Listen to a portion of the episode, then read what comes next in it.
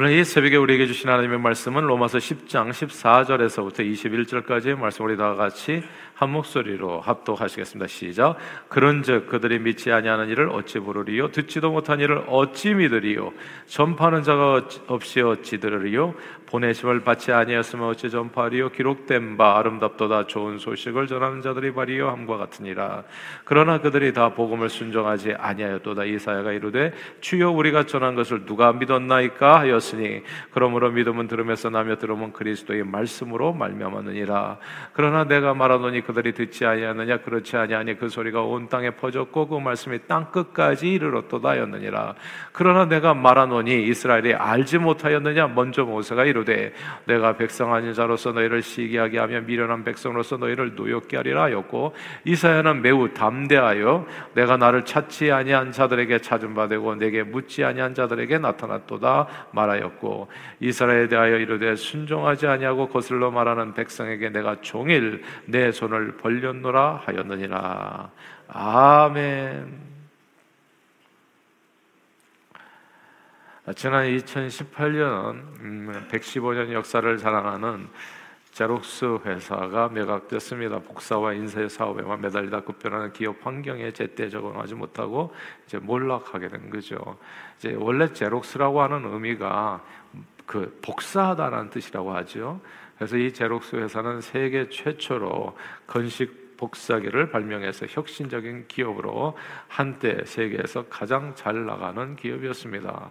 그리고 1977년에는 역시 세계 최초로 상용화되는 그 레이저 프린터를 출시해 가지고 다시 한번 세상을 놀라게 하기도 했었습니다.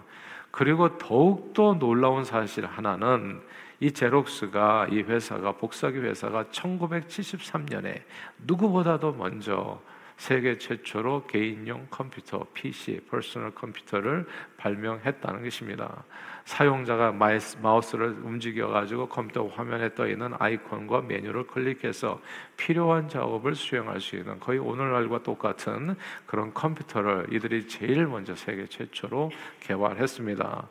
그런데 안타깝게도 제록스 경영진은 자기들이 발명한 그런 개인용 컴퓨터가 차후에 얼마나 세상을 휩쓰게 될는지를 이걸 알지 못했습니다.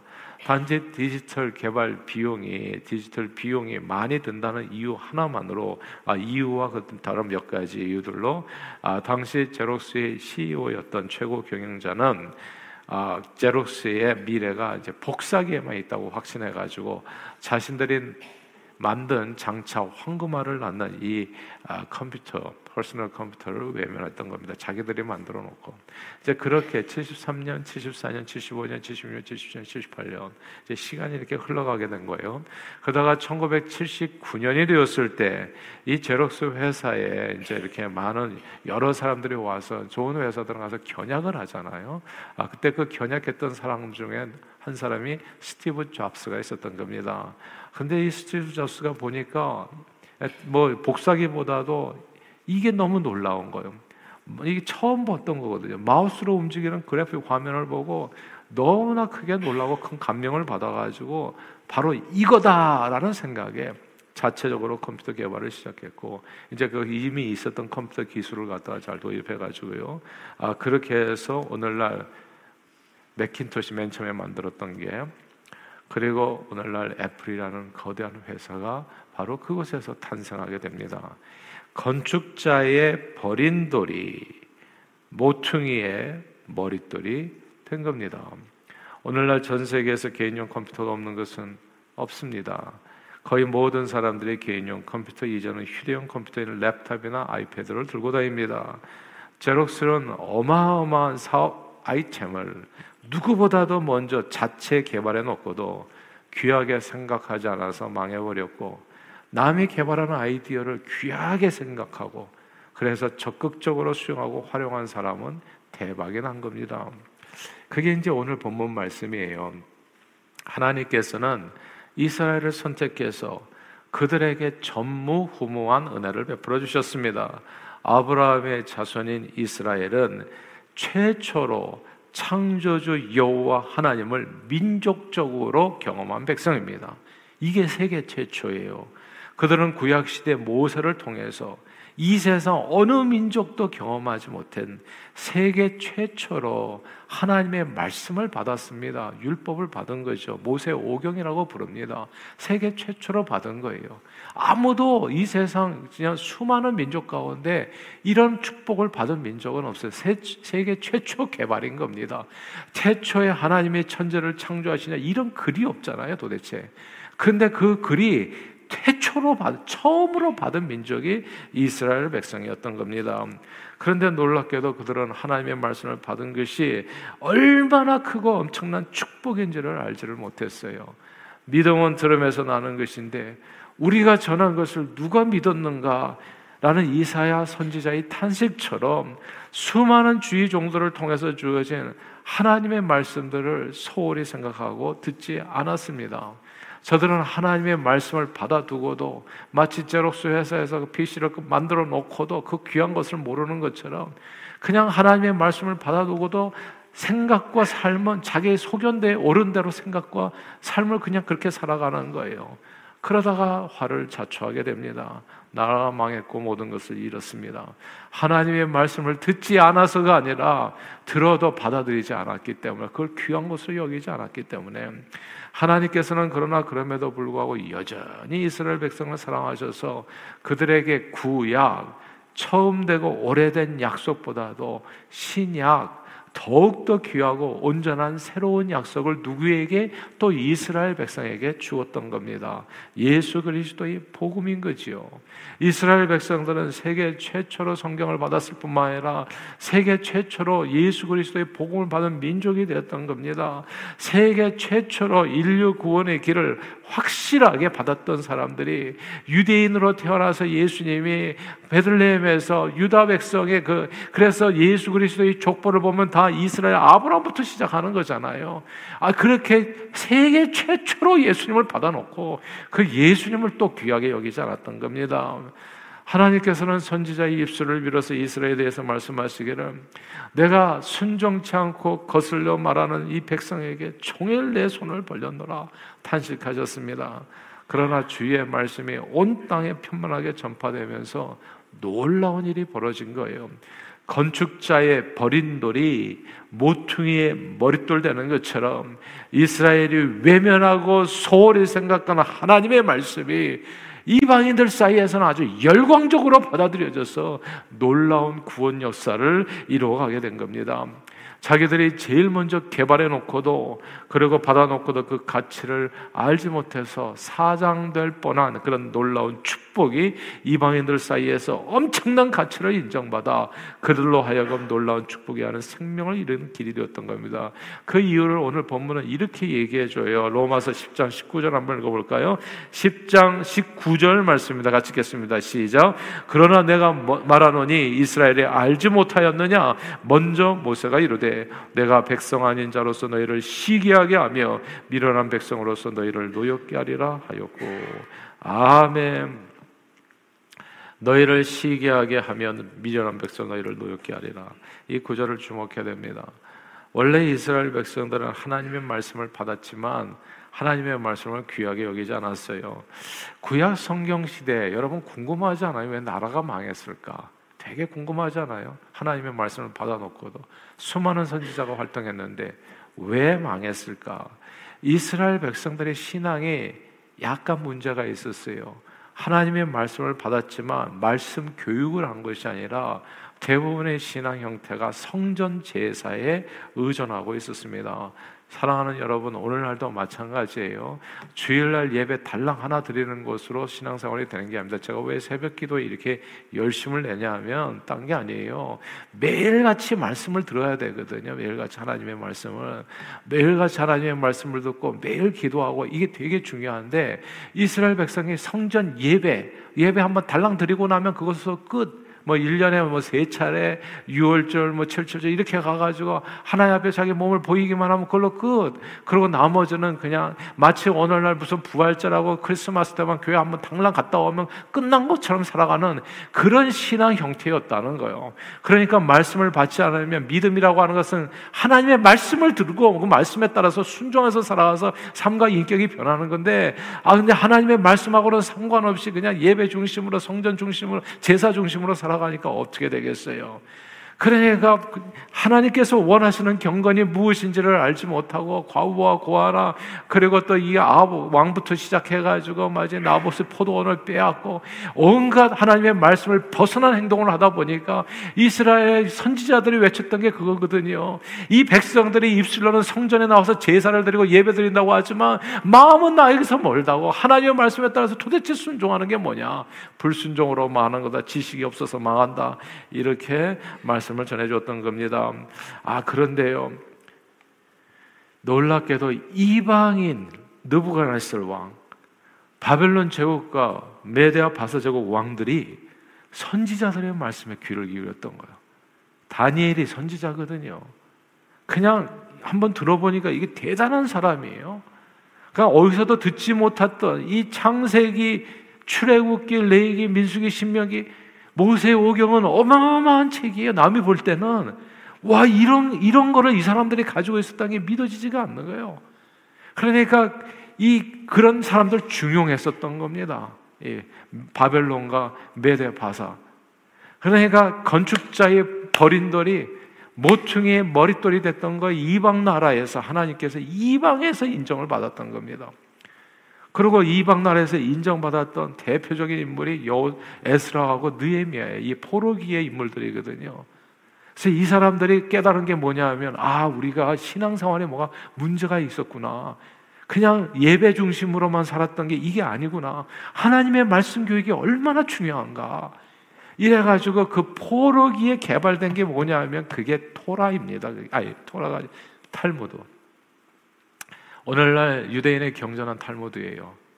성경이 아닙니다, 사실. 예.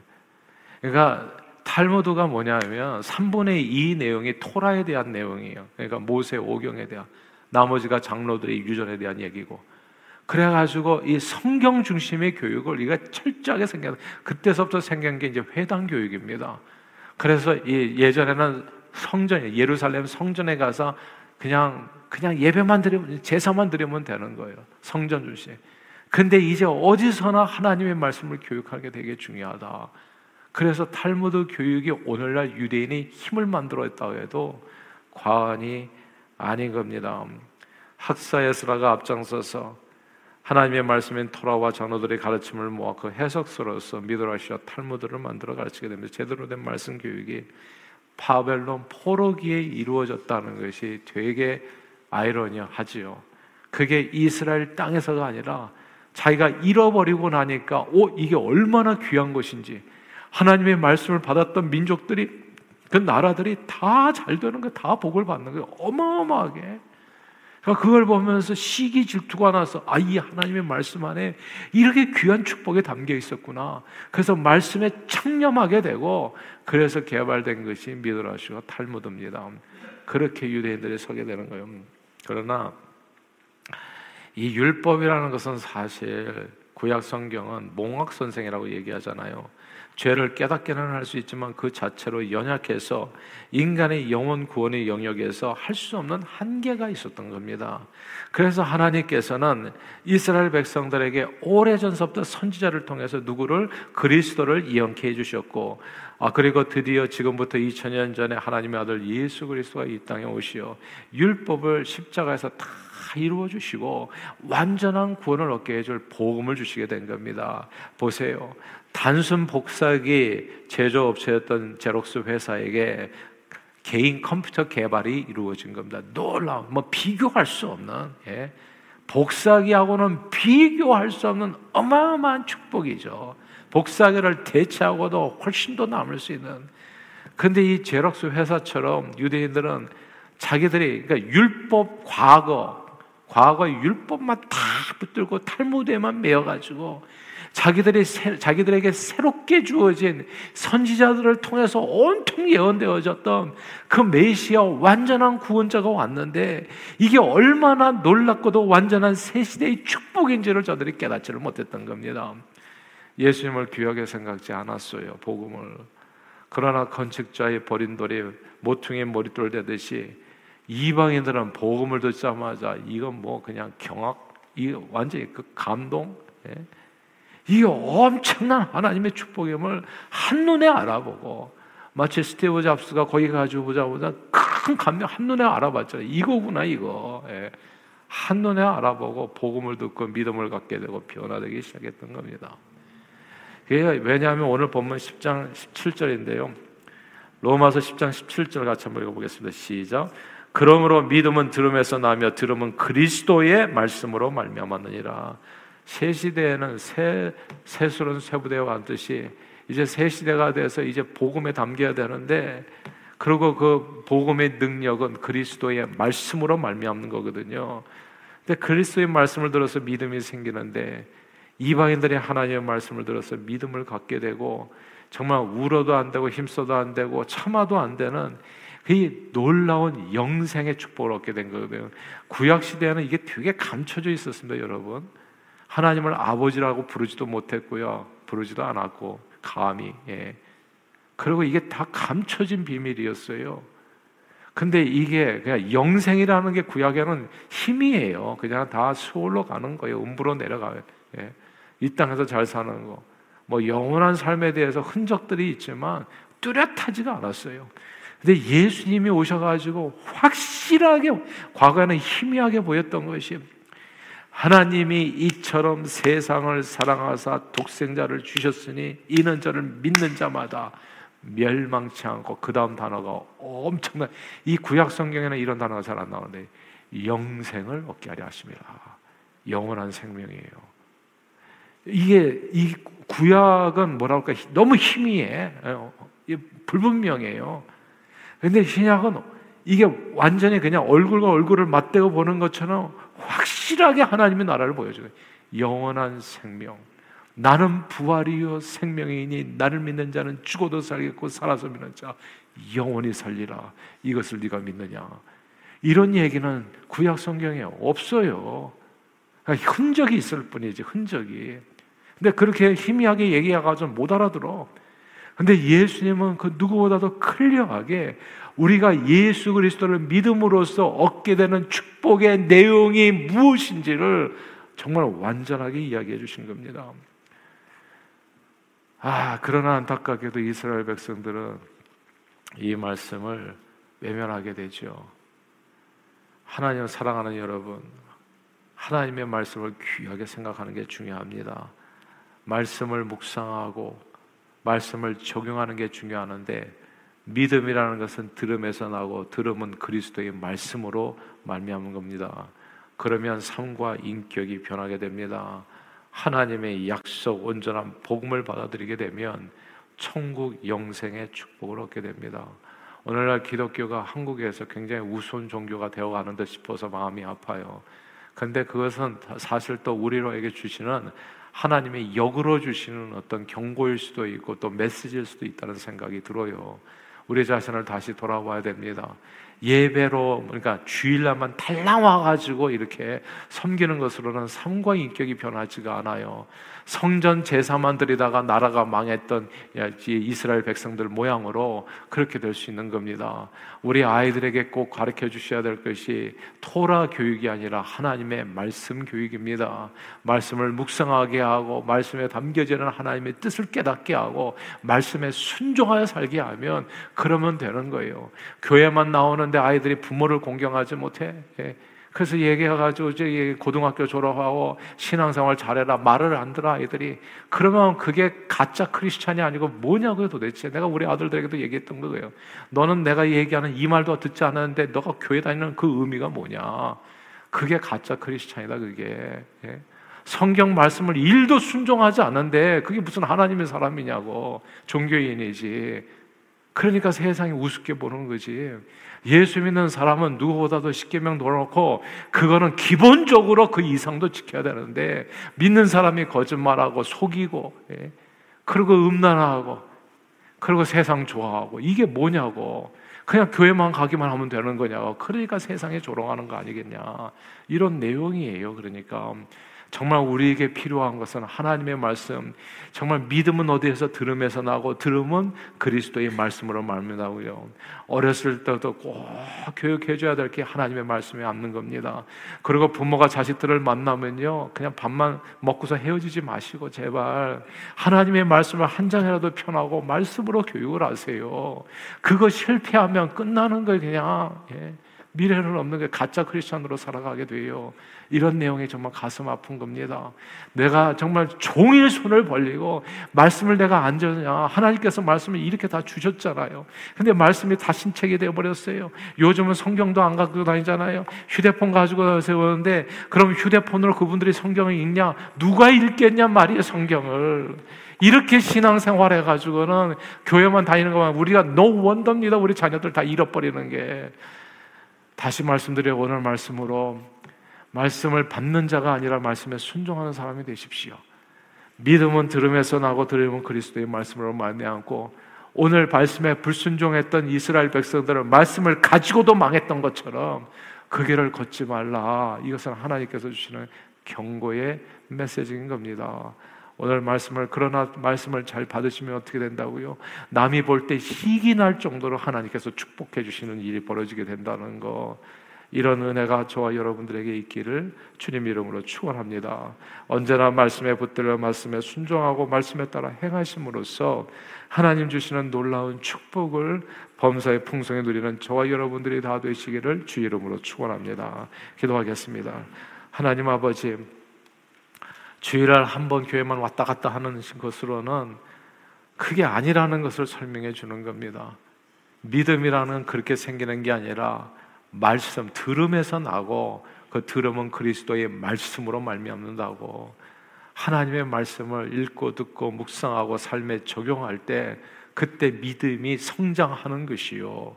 그때 그 하나님께서 말씀을 통해서 주시는 놀라운 은혜와 축복을 개인적으로, 가정적으로, 부부 간에, 부모와 자식 간에, 형제와 이웃 간에, 그리고 주님의 몸되어 이 사회에서 온전히 경험하게 되는 것을 영원히 그것도 영생 복락을 누리게 된다는 것을 오늘 주님께서 말씀을 주십니다.